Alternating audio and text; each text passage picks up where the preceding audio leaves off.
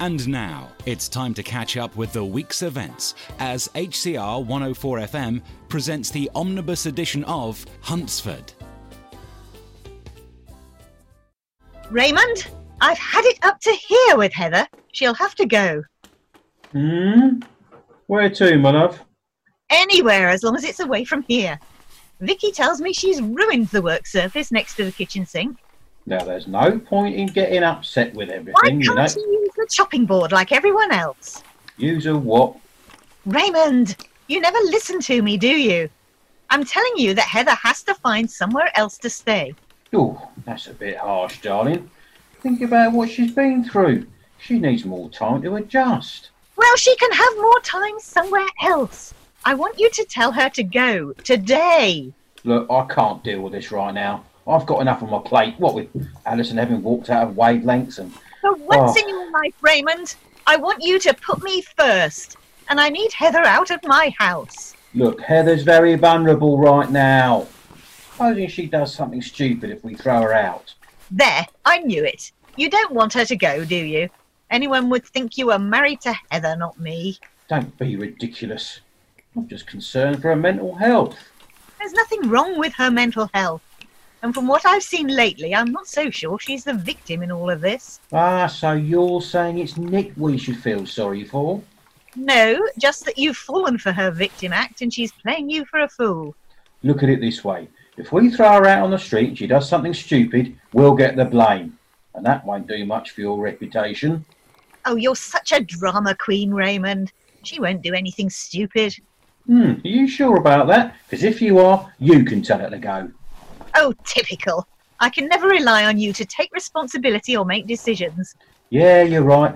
I can't be trusted with anything. I'm not a responsible public servant like yourself. All the more reason why you should tell her to. Raymond, are you mocking me? What? My flower? Would I do such a thing? Duncan, your new comedian's excellent. That joke about the panda. I thought I was going to have a heart attack. I was laughing so much. Glad you liked it, Bob. We aim to please. No offence to the band, but I much prefer a comedy act to their music. I'm afraid it's much too loud for me. Call me an old fogey if you like. Aye, it's I- horses for courses, right enough. Well, well, this particular horse must have made you a few quid. The pub's packed. No wonder you're looking so happy. It's not the money that's made me smile, to be honest. I'm just glad to have my boy back. I'm pleased this worked out for you. Tell you what, though, you're not the only one who's had a nice surprise this week. Isn't that right, Dad? I'm warning you, son, don't even go there. Ooh, tell us more, Robbie. I love a bit of juicy gossip. Dad has an admirer. Well, more of a stalker, really. I'm warning you, Robbie, don't go there. I'm, I'm, Huh? Or an admirer? Which is it? It could go either way, if you catch my drift. Actually, she's much taller than Dad, and her hands are like shovels. right, that's it. She's a very nice person, Robbie, and I won't have you making fun of her. What are you two on about? What Robbie's trying to say, Dad, is that Bob's new admirer could be transgender. I think that's really cool. Thanks, Jordan, but it's really nobody's business. Quite right, Bob, but good on you. Not such an old fogey after all, eh? There's no need to feel guilty, Mario. We all agreed Deco had to go. It was a bad decision. That's just it, Ryan. I do feel guilty. He was so angry and upset. Well, he should have tried turning up to band practice once in a while. Yeah, I suppose so. When you put it like that, Ryan's right. We need to look to the future with Tommy as our drummer. Let's start by working out how we're going to get him a drum kit. it's a shame Dicko won't sell this his. Reckons he can get more money for it elsewhere. I know what we're spending it on too. So he's still using. Big time. From the look of him, I think he's going downhill pretty rapidly, to be honest. He's in self destruct mode, sure enough, but that's his lookout. We've got other things to worry about. Well, like the fact our drummer has no drums and we're about to be replaced by a comedy act. Oh, come on, you two. Pull yourselves together. Look at it as the kick up the backside we need to break out and get other gigs. You're right, Sam. There are plenty of other venues and local events where we can perform. We just have to think positive. and tap up Duncan for the money to buy Tommy a fancy new drum kit. Yay! Onwards and upwards. May I have a word, Heather? Of course, Charlotte. We need to discuss what happens next. Next. Raymond says Nick is worried sick about you. I can never go back to him. Look, lots of marriages go through a midlife crisis. You've given Nick a wake up call, and now it's time to resolve your problems. Never. He's not a violent man, so what's wrong? It depends on what you mean by violent. Oh, What do you mean?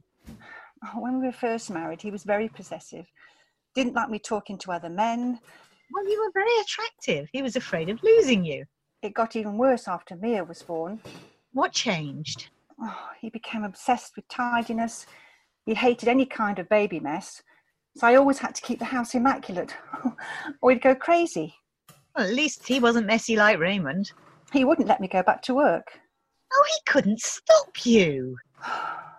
Not physically, but when he went on about how Mia would be neglected in her formative years, oh, he made me feel like I was a terrible mother.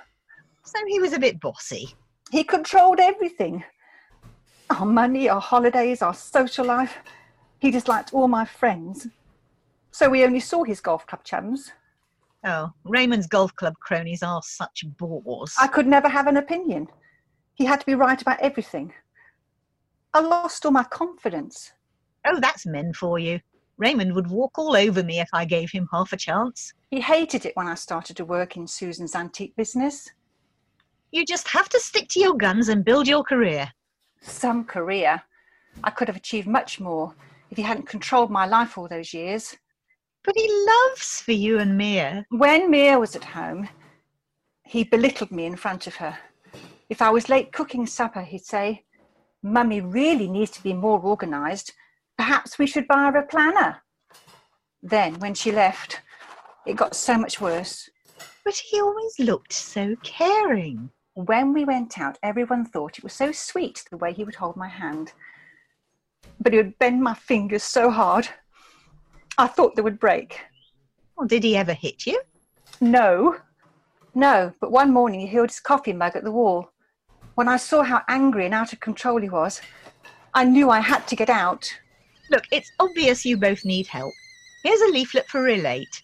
If you have any problems getting an appointment, let me know. But Charlotte, I can't go. I'll, can't. Get my, I'll get my PA to find an assertiveness course for you as well. I'm sure it will help.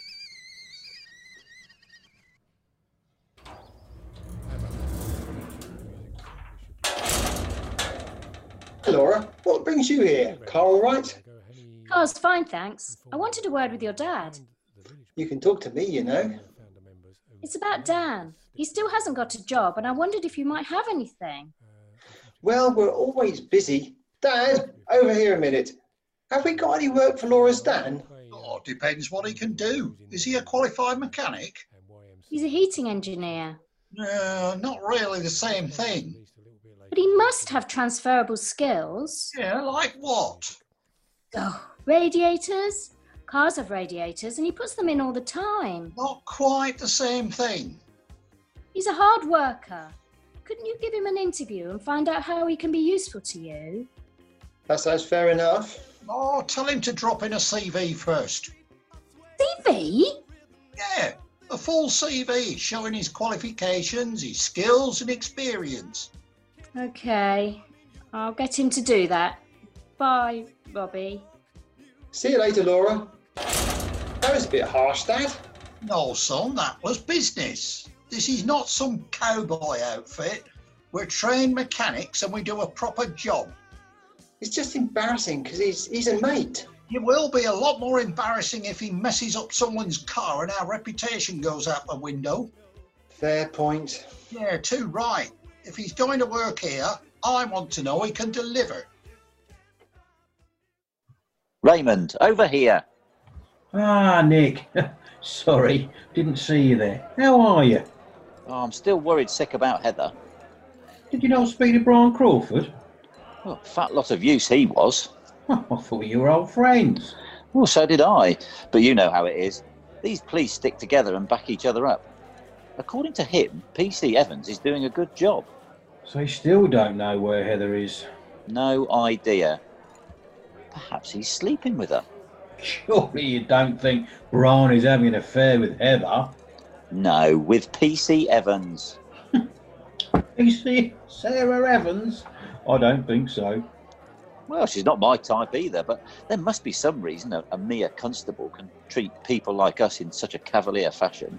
Well, you got no proof, so I wouldn't go around accusing anybody. Of course not. My wife is my only concern. She's very fragile. If anything happens to her, it will be his fault. I just hope he can sleep at night. I'm sure nothing will happen. You've no idea how irrational and self destructive she can be.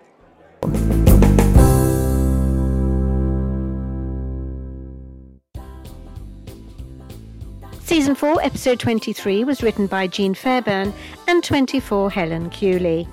Raymond was played by Ben West, Charlotte Tina Yates, Bob Roger Ems, Robbie Mike Took, Duncan John McCusker, Jordan Helen Cooley, Mario Tony Irving, Sam Chloe Fagan Webb, Ryan Ryan Brown, Heather Wendy Underwood, Laura Carol Hooper, and Nick Pete Warman.